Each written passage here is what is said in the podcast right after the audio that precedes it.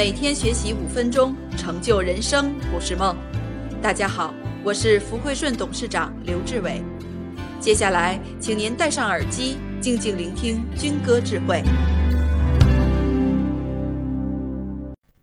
我们之所以当老板，除了为了发财以外，还需要被人尊重。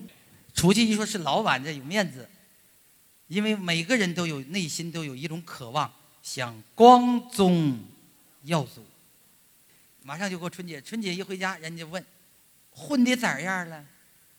混的咋样？这就是潜台词，意思是挣多少钱，当多大官儿。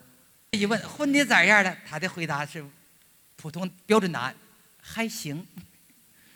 比较谦虚，还，还行什么意思？还不好意思说，听说你发财了，一个月挣多少钱？这啪一说，哇，你请客啊，挣这么多，这是第一。第二，咱那什么职务啊？往细里问了，这回说了，老总。完了，羡慕嫉妒恨，同学们就必须得让他请客，这是人性。人家问的都是他的需要，就大家都问这些东西，就是大家都渴求这些东西。然后你作为老板，你发现了这样的一个实相，回来把它放到企业当中，就让大家回去有法交差。混的怎么样啊？还行，挣多少钱呢？多少钱？多少钱？当多大官儿？多大多大个官儿？